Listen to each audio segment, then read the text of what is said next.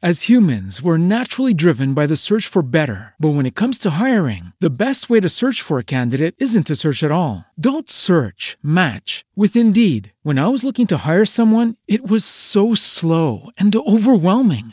I wish I had used Indeed. If you need to hire, you need Indeed. Indeed is your matching and hiring platform with over 350 million global monthly visitors, according to Indeed data, and a matching engine that helps you find quality candidates fast. Ditch the busy work. Use Indeed for scheduling, screening, and messaging so you can connect with candidates faster. And Indeed doesn't just help you hire faster. 93% of employers agree Indeed delivers the highest quality matches compared to other job sites, according to a recent Indeed survey. And listeners of this show will get a $75 sponsored job credit to get your jobs more visibility at Indeed.com slash podcast. That's Indeed.com slash podcast. Terms and conditions apply.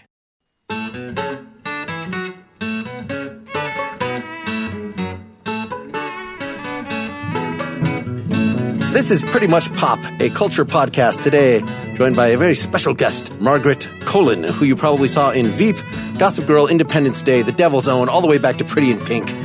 We're going to be talking about the trope of the alpha female in film and TV, those tough as nails boss types that may or may not have a heart of gold.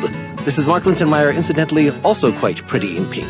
This is Erica Spyres wearing my power suit. And I'm Brian Hirt, and when I recently rewatched the movie Working Girl for the millionth time, let's just assume it was in preparation for this podcast. Welcome, Margaret. Hi, fellas. How are you? Hello, Erica. It's good to hear your voice. You too. So you two were in a show together. That's how we have made this connection. yeah, we did carousel together. She was Mrs. Mullin. I owned the carousel, so that was fun. It's the only non-singing, non-dancing part outside of the outside of the heavenly caller. So uh, Erica did all the heavy lifting, the singing, the dancing, and everything. I did the I did the slapping leading men and yelling at people. So. And she did have a sort of a power suit for the time period, although that was a very uncomfortably tight skirt, I'm sure. It was a stunning outfit. I love Ann Roth. I think she's genius. She's dressed me a lot of times, and she loves dressing my body, no matter what age it is. And she and it was just gorgeous. And the hat, she gave me this.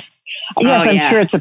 It, was the most. It was not a girl's costume. It wasn't a, a youngster's costume. It was, you know, and it had furs all over the place. I had a bird on my head, and then she just dressed it wonderfully, so you would see that she was holding it together as much as she could. But yeah, she didn't look like anybody else. That's for sure. Yeah. Erica, do you want to start us on what this topic was? What your thoughts were coming into this?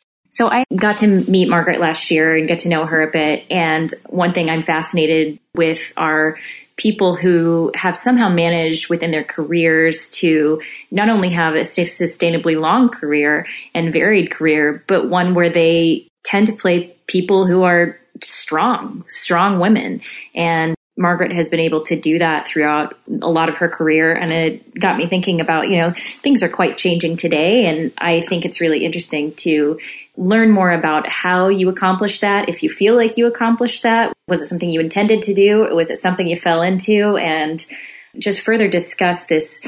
It's a bit of a TV and movie trope, right? This strong female character. And so we need to kind of, I guess, define what that character is because there are a lot of different examples of what really makes a strong female character.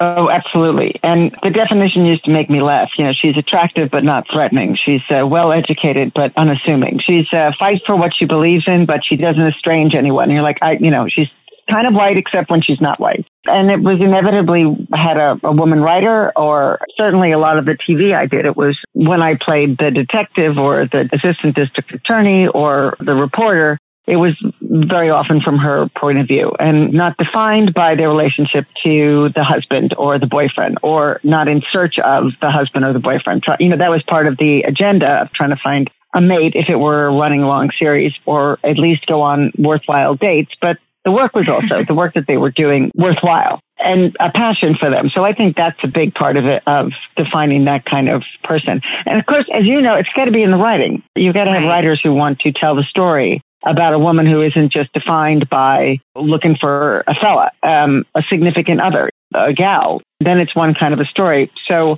while I did play women who were girlfriends to the stars, I used to call that in my, you know, Tom Selleck phase. but the, the, she was also like a concert violinist in Three Men and a Baby. So they were like he pulled her in to do something while she was doing her passion apart. You know, like he had a job that he was passionate about. She had a job she was passionate about. I just think I auditioned really well for those. I mean, I'm tall and I have sort of a deep voice. So I think what I was gravitated towards was, and what people saw me cast as was, and if the material had a fight in it, I was probably going to find that the most interesting part of the material, that she's standing up for herself, that she's fighting for what she wants. Did they tend to want to cast you with taller men as well? Or did you ever find that that was a problem because there tend to be a lot of shorter men in Hollywood? Not really a problem. And also, you just really learn to have fun and adjust to it. You learn phrases like, you know, a cowboy, or you just you stand with your legs really wide apart to lower your center of gravity, so you're in the same freaking shot.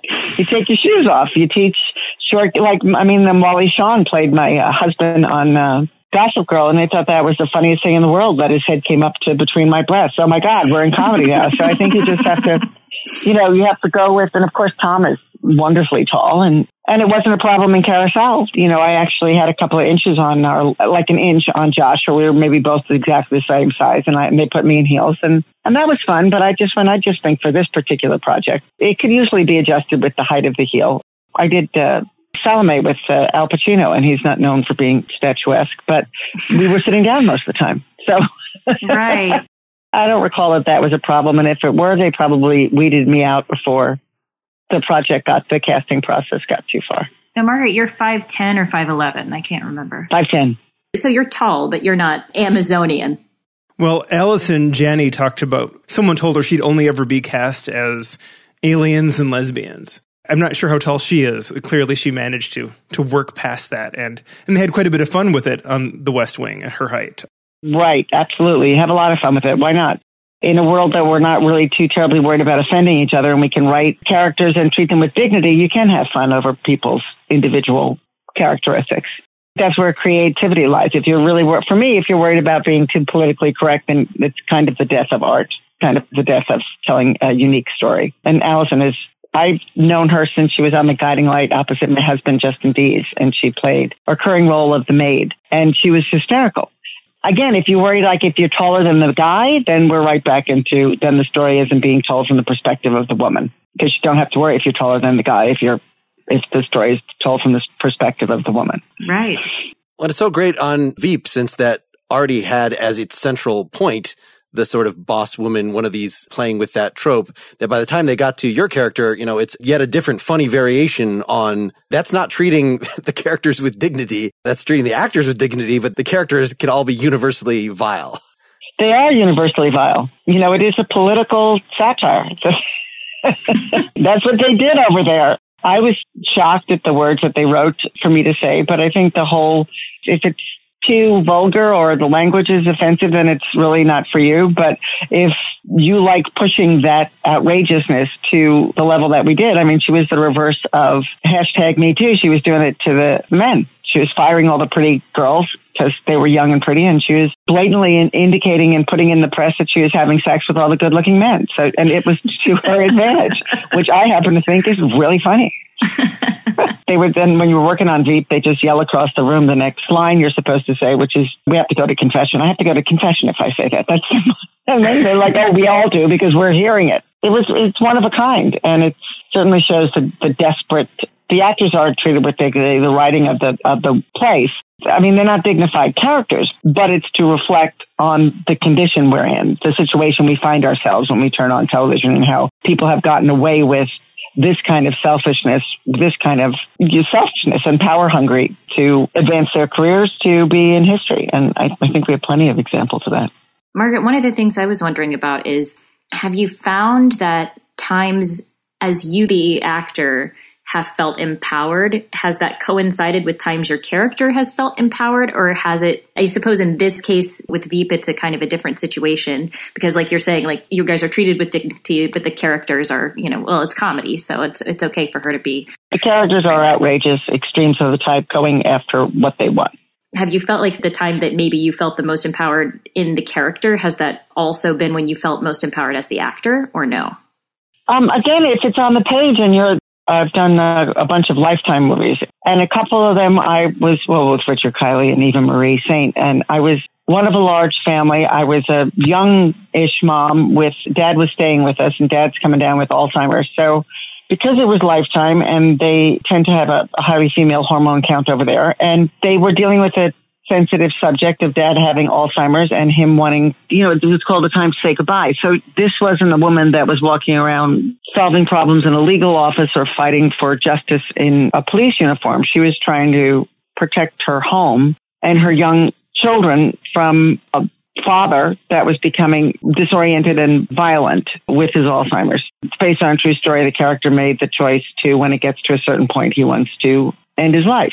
So he hadn't gotten to that point by the time sidebar we shot the movie because I got to meet him and he was dignified and dressed up. But the, that journey was an emotional one. That was a, and negotiating all the relationships between this large family and in a short amount of time. That was a director that I had worked with that was the first time I worked with him. And I remember when I came on the set, like, and I re rehearsed the scene of me becoming very upset that this was happening. And I was throwing pots and pans around and I was, you know, impassionately saying my lines like, no, this is like it fully passionate. And he goes, okay, well, machine gun Colin. That's great. Let's see if we can take it down because it didn't fit in his idea of a, this domestic situation. Like, why would you oh. get that upset? So I frequently have worked with male directors where I told them I got that upset because I thought that was appropriate. And that's what I wanted, how I wanted to play it. And he says, well, let's, that's a good choice. Let's go with another choice. Let's go with something that's a little calmer and let's contain that fury. Let's have it in this shot. Let's have it in that shot. Let's not have it like machine gun Colin all over the set. And um, I'm not the director. So the, that part was a, obviously a featured role in the piece. I think you also like directly to answer your question, you have more influence over how you're playing the part when you just take it. You just take it and you, mm. you have to be, I had to learn that this is the job to interpret the character. And then if, and then if you want to play it differently than the director really wants to play it and then there's no wiggle room, well, you've got your options. You got your options, but there have also been times where I like the director's idea much better and it fit with, he's looking at the whole film, not just looking at my role and you yes. can't you can't underestimate that. So I think in like in Foley Square, I remember being worn down by the. It was like one of Diane English's early TV shows, but she worked with two established producers. And I remember actually having the conversation like how they wanted me to play it. And I was like, I don't think so funny. I want to do it this way. And the answer was, we'll stay here all night till you. It was a live, it was three camera film because we'll just stay here all night till we get it the way we want it. Like you're going to do it regardless. Yeah, you're going to do it regardless because Keisha hadn't noticed where the boss is.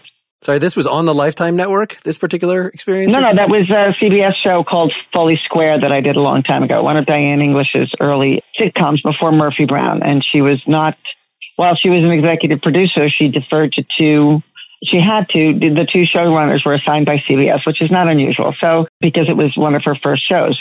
So, yes, I, I completely remember being told that the way that you want to do it, Margaret, is not the way that we want to do it. So, you can wear yourself out, but we're going to do it my way. So yeah, and I think that was because that was a aggressive but not intimidating, knows her mind but isn't uh, a, a stringent kind of double standard that they had of defining people in sitcoms then.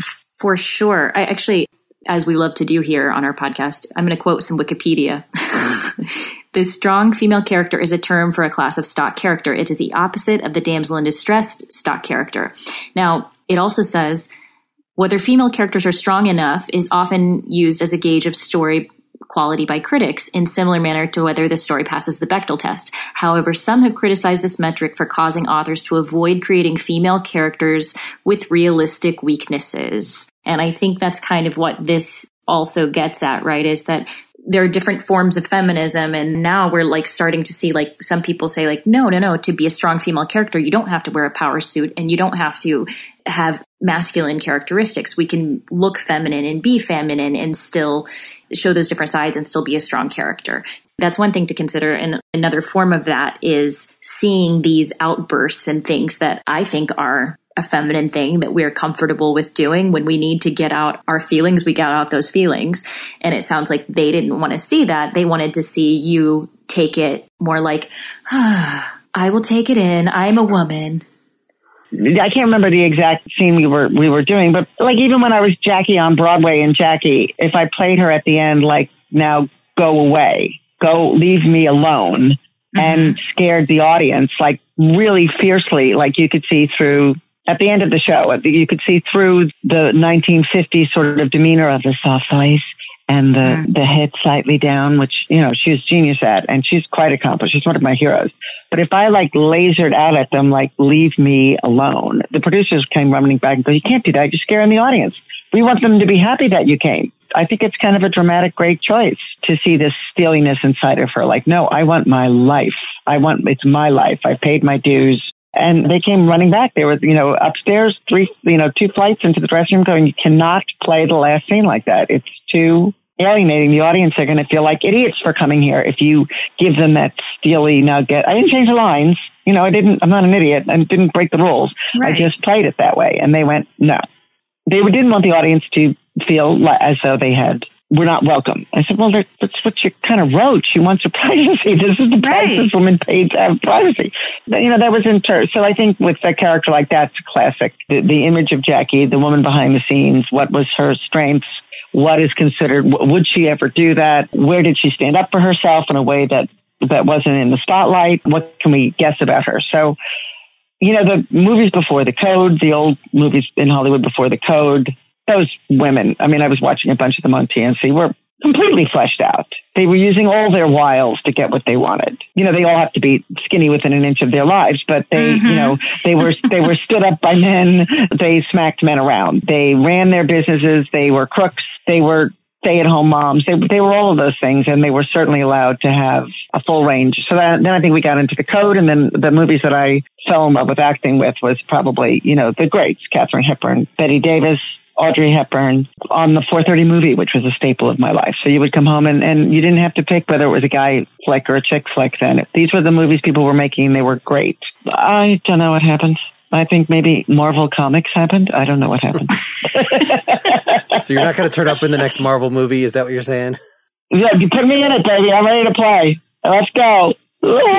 I don't know what happened. I don't know why you had to pick. We we try not to choose whether it's a chick flick here in the house. We just go well. Is, are we blowing anything up, or is there are there is there a character story? You know, that would be nice. Is it more of a travel log? That's how we kind of we kind of tend to look at it. But uh, you know, I think the reverse can be also true of like bridesmaids goes way out there with behavior and there's kind of a gross factor in some of the brilliant stuff that Tina Fey does.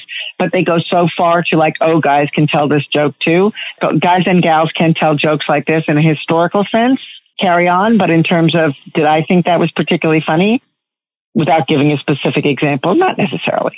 I'm not a big fan of gross out humor. It has to be done really well. With all that stuff you did with the Lifetime Network, did you feel that it seemed from what you said before that this was kind of, since it was uh, female centric in terms of the creative team, that it would give, even though there are lower budgets and things, but more chance to have fleshed out characters who, you know, their existence wasn't necessarily referring to men. I couldn't see bridesmaids being made on the Lifetime Network, for instance. Well, all of the ones I did for Lifetime were over 10 years ago. That's the difference. I flipped on the channel now and watched some stuff and I was sitting there going, this is Lifetime. Holy smoke. So yes, there was a soft coding quality to it, but the stories that I got to tell, I was the lead in the other two ones. And in one, I call it the land of no cell phones. It was a hit and run. And I was driving in my van and I was reaching for a cigarette and in the glove compartment. And I'm a mom and I'm married. And this driving in the van, reaching for a cigarette in the car in the eyes of the director was the sign that I was an evil person, that only people with low character qualities smoke in their car and sneak cigarettes when they're moms and tell everybody that they don't smoke. I went, Oh. oh, I didn't research that much. But while I was doing that, this child came out of nowhere and ran into the street and I hit her. So I got out of the car and I attend to her, but I have, we're on a country road and there are no cell phones. Conveniently, there's nobody around. So why, I was not drawn to the piece because of this. I was drawn to the piece because it's the conflict of she went to get help. She went to a payphone and called it in. And when she came back, the place was filled with other people and bystanders and everybody was saying it's a hit and run. It's a hit and run. They ran away. And she chickened out Hmm. of owning that, no, I hit this child and then I went to call it in. And then the whole story is how we figured that out. And she, you know, her coming to grips with her own conscience. And I found it really great to play. But even in the career, the making of that, the like ideas of what a good mom was or what the writers intended had to be fleshed out with me and the director and the producers. And so you- I enjoyed very much working there because I had a voice to help flesh it out in the acting of it. It seems like there's a real tension between, you know, Erica was talking about stock characters. You know, these things where you sort of have to use shorthand when you're telling a story in the span of two hours. We don't have time to go into backstory the way you do in a novel. But at the same time, Margaret, you've used the term fleshing out a few times because that's really what you need to do. You're giving the illusion of being fully fleshed out, right? How could you possibly be in two hours? Like we can't get to know anybody really. So that's your job as an actor is to work with what you have, what you're given. And sometimes it's genius and sometimes it's reaching for a cigarette, but you do it anyway. And I guess that really is where the talent comes in because you do walk away as a viewer. You know, I think I know more about the characters than I was actually told because you're giving me enough that I'm filling in the gaps to, and so I, maybe I'm, I don't know the acting process the way that you and Erica do, but it strikes me that there's a lot going on that we viewers aren't even aware of that you are doing that the writer didn't necessarily do or the director didn't necessarily do, but you are doing so successfully. I think that it's very frequently not apparent to the audience, but the whole character of they're seeing a person, not somebody who is only alive when the camera hits them. Mm. That they've thought about, you know, where am I going? Where am I coming from? What do I want? How did the character sleep today? I mean, how many times has she had this fight? Does anybody listen to her? And then a lot of times that's the joy that can happen on the set. Somebody like Alan Pakula will come over and say to you, I didn't see the movie being played like this and the Devil's Own the scene being played like this, but I can't give you anything else to do. Just let's do it again. That was great. And you're like, oh, well, if Alan Pakula thinks it's great and Harrison Ford feels confident, I must be on track here because that woman was definitely in the movie to help tell the story of the two leading men. It was by definition a supporting role. You helped show what their home life was like and having it violated by Irish intruders and having her life threatened, any man in the audience, any woman in the audience, any child in the audience would say, well, no, that's scary to have your home threatened. So my job was to create a real character at home, fully invested in her husband and her children. And since I happen to be those things, you can just get richer and richer and richer with every everything you play. And you're not looking for like oh how do i fill this up? How do i cross the room? What do i what do i want today? I have to move over here for the lighting and camera and and uh, to, to make this two shot clear. Okay well i can come up with 95 million reasons to do it. And all the audience knows is that it's kind of natural. Believable. And that's when you're lucky because you know other times they just stick you in another position and you're like i cannot motivate this at all. So i think i'll laugh Are you one of the actors that avoids or watches repeatedly or somewhere in between, you know, the finished product of your work, like these Lifetime mo- movies and the other things? Well, I haven't seen the Lifetime movie in a million years because, like I said, it was a long time ago, maybe 15, 20 years ago. Um, you know, you couldn't get away from Independence Day. It's on quite a lot. So I used to come in the room when my kids would have people over and I was like, Are you watching porn? What are you watching? What are you watching? And then and they'd yell out, Mom, it's porn, it's porn. I went, You can't you can't make your friends watch Independence Day again. You can't do that. So they would just laugh even at a young age, you know. No, mom, it's porn. Like everybody else you're gonna interview that's been at it for a long time, you kind of, when you see some, when something you do pops up or somebody posts a picture of you from your youth, you go into time travel. It's more that oh my goodness, I the flood of memories about this project or that project. No, I do not go back and watch. More was just acting in the context of, you know, we were talking about your how much you're putting into your characters, and I'll admit, so I just between yesterday and today watched on YouTube the third Lifetime movie that we have not talked about, where your husband fakes his own death and and you find it out using the primitive internet technology of the time and everyone's amazed that you could do that kind of research what's you know, of course, distracting about, about that is, is the music. And so I would think that it seemed like you were putting more into that character. And I think really all the actors did really quite a good job in that, but that it was a little bit undermined by this very heavy handed lifetime gloss music. I can't speak to that. You know, I'm not the producer of it. So, but that, you know, that can happen on stage. You can take a reaction that you can have in a, a sitcom, a nighttime TV show, and they can take that reaction and put it someplace else in a scenario where that wasn't, they can edit in your reaction where you did not react that way. They can just take your reactions and move them all over the place, which really kind of makes you want to retire to, you know, garden architecture. It doesn't make you want to do it for a living because you want to be, you want to have control over your performance. And that's again, as you know, Eric and I know with stage work, they're not going to edit your reaction. You're telling the story to the audience right there. There's no third party putting cheesy music underneath it or Although sometimes they, you know, drench you with water. You know, they decide, oh, this will be a, well, this will be a good thing to have, and they just make the stage rain. So, like, oh, good. I'm so glad I'm acting up a storm here, so you can literally put me in a storm. Thank you very much. So, yeah, it's uh, it's an odd thing to do for a living. I watched Slave Play yesterday. Have you seen that one, Margaret?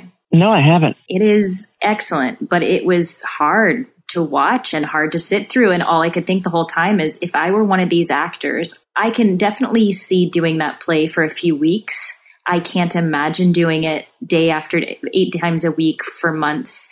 There's just a lot of ooh, living in a very dark world. I mean, there's some humor in it, but ultimately it's about race, but it's also, there's a lot of sexual violence and doing that eight times a week would be, I think, really difficult. Whereas I suppose if you're doing it for a film, you can kind of get it out there in a few days, you know, whatever your shoot dates are and it's done. Exactly. But if you have to live in the mind of the character, I remember doing a scene with uh, Michael Shannon in his first movie, and I thought Michael Shannon had absolutely no sense of humor because every time you know we were cut, he was like mumbling and walking away. And then when we were promoting the film, he was laughing and joking. I said, "Where did this guy come from?" And he and he, he goes, "Oh, it was my first movie. I was afraid not to be in character." It's like, oh, good. I'm glad you're not the scariest man I ever met in my life. Excellent. and Michael Shannon is adorable. He's really funny. He's also really good at acting like a hitman, you know, like uh, a lost person, like someone capable of violence with uh, very little moral compass, you know, or his own moral compass anyway. So, right. But you can, you know, I mean, if they had cheesed up um, that movie with corny music, it was a film noir movie to begin with. But if they'd cheesed it up with music that made the audience laugh, it would have been a, a whole nother scenario. Can't control that. Do you think that you find more empowerment and opportunity as you age?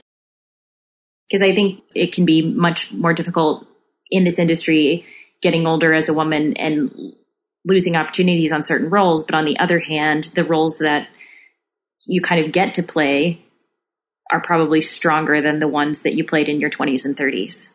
How do you find that to be in this? I am kind of a the glasses half full kind of a gal. I'm, you know, really grateful for the long career I've had since I was 19. I have had like lots of periods where I thought I'd never work again. And then, of course, pregnancy and children and being blessed with a family and being married, blessed with a, a marriage. These are uh, things that take work and effort and love and time and can take you out of your career or keep you at a, uh, you know, you're not as, this is the one back from the baby. So your salary dropped. This is the show, the movie you did after your second kid. So you're back, you just lost all your quotes. The salary situation in TV is, you know, I don't know anyone who isn't on a contract role in uh, television that hasn't been saying the same thing. So the conversations where we used to have, you could get a great part and, and make a lot of money. That seems to be fewer and fewer. And that certainly is, if you put the television on, most of the people that are on nighttime TV, most of them are not in their 50s and 60s. The stories that we're following are people in their 20s and 30s and really gorgeous 40s.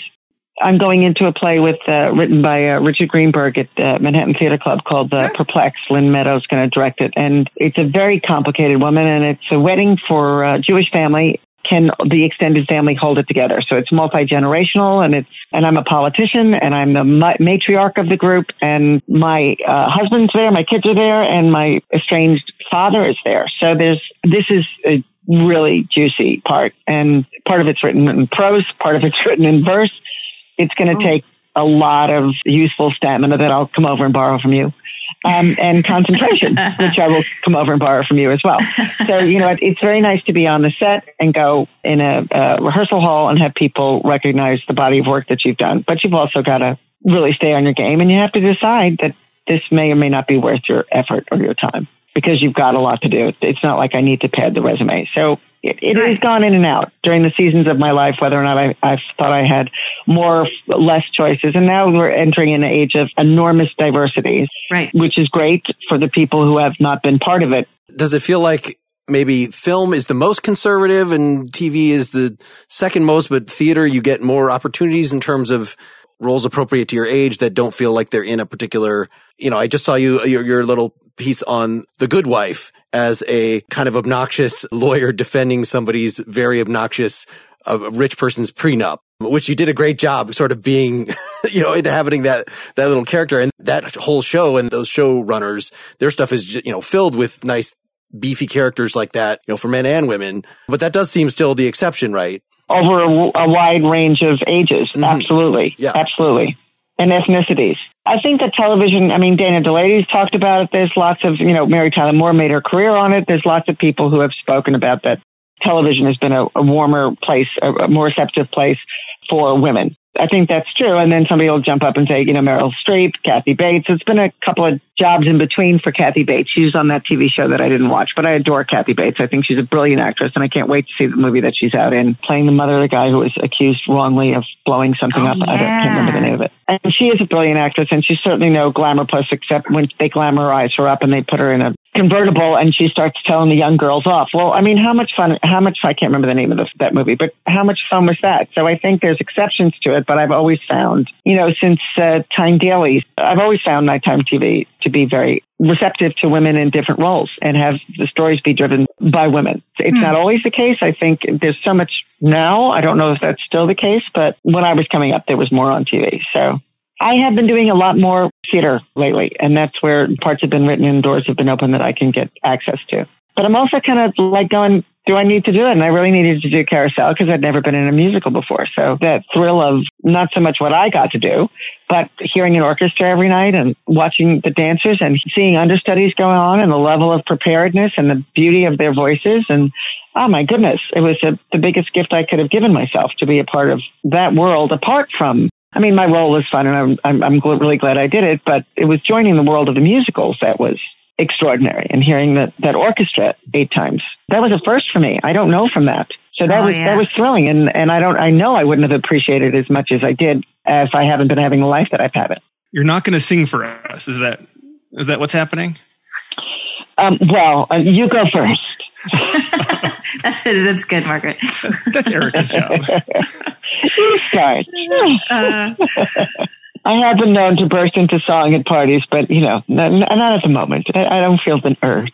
Well, you mentioned uh, tone of voice, which you can control, and timbre of voice, which you can't. That you can sort of do the huskier thing or the more feminine thing. Is that sort of feminine voice? Is that a thing? You know that you would get direction about quite a bit in terms of how you know Kathy Bates. You mentioned is sort of known as she's got this tough as nails, no nonsense voice. Like that is one of the things she can pull out. Whereas, you know, Melanie Griffith doing the take control boss, you know, that would be kind of playing against type or something. And those are kind of the extremes. And then you have a lot of people that can kind of play both sides. Have you thought a lot about that? Or is that just, you know, that's the way your voice sounds and they'll cast you where they cast you?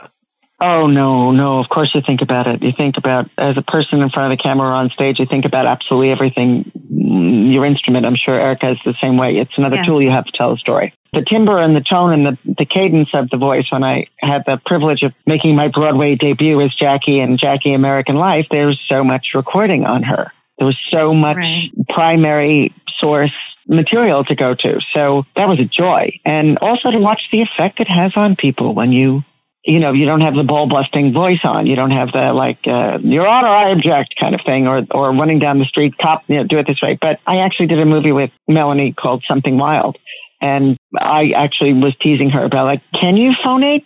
Do, do, you, do, you even, do you know the word? I mean, can, and she just like, says, knock it off, Maggie.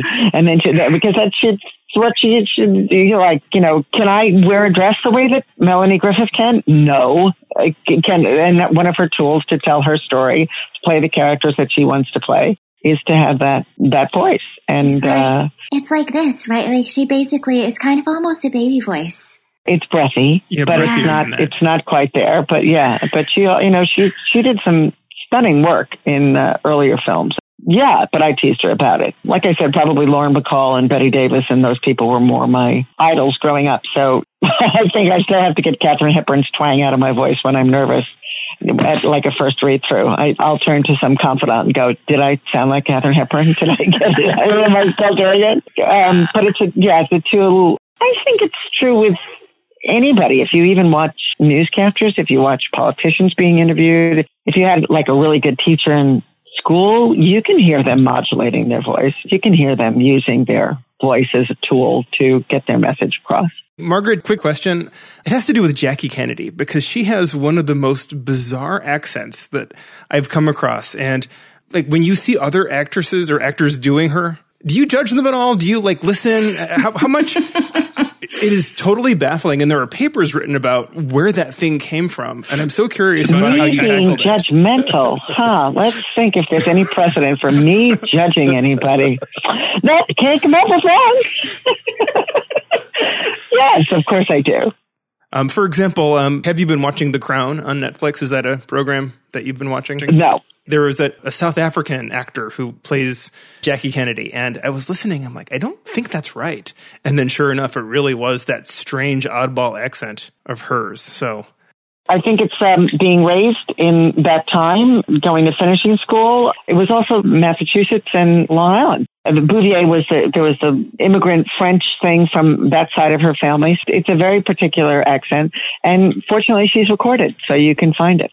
But I think, for my money, it's more of the time.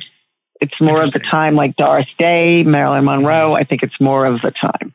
While we're talking accents, I don't think I've actually heard you having to do a Long Island accent, even though that's, that's where you grew up, right? Is that something you could Yeah, regress to pretty is. easily? Has there been a role, role that you got to totally, you know, feed that past experience? when I grew up on Long Island, there wasn't a Long Island accent. There Okay. was, uh, like my nieces who grew up there, suddenly everything is a dentalized T. Suddenly we got, we get, and, and they were going up at the end of the sentence. And, and everything was like, uh, how are you? And, um, potatoes. And, and, and, and it was in their nose. And I was like, I don't know why you're speaking like that. my parents were born and bred in Brooklyn. Neither of my parents, and my father was a cop, um, among other things, had an accent. So I didn't really have one, but I absolutely have completely enjoyed. I mean, I, throwing in a Brooklyn accent or a dentalized T in somebody I think is entitled. It's very fun. So back for just a second to the so-called feminine voice issue. I just didn't know if you'd gotten harassed by directors a lot about, no, no, that's like you were saying, uh, that's not feminine enough while you're doing that particular thing, or, you know, if that was a kind of common point of contention. No, it wasn't often, but I remember one movie I did with Treat Williams, a CBS movie where I was a, I think I was a scientist. All I remember is among the chimp I kept holding in the photos that I have of it is he's feeling me up. so that was like, oh, good, I hope this makes it on air. Um, but I had to be, if you're running and you're being chased by the bad guy, you have to fall. So I would have running gags about all of those things. If you know, if you watch a movie where a woman is being pursued, you can count down to when she falls. So she has to fall. So I would, you know, being a smartass, I would count down to, and when am I going to fall?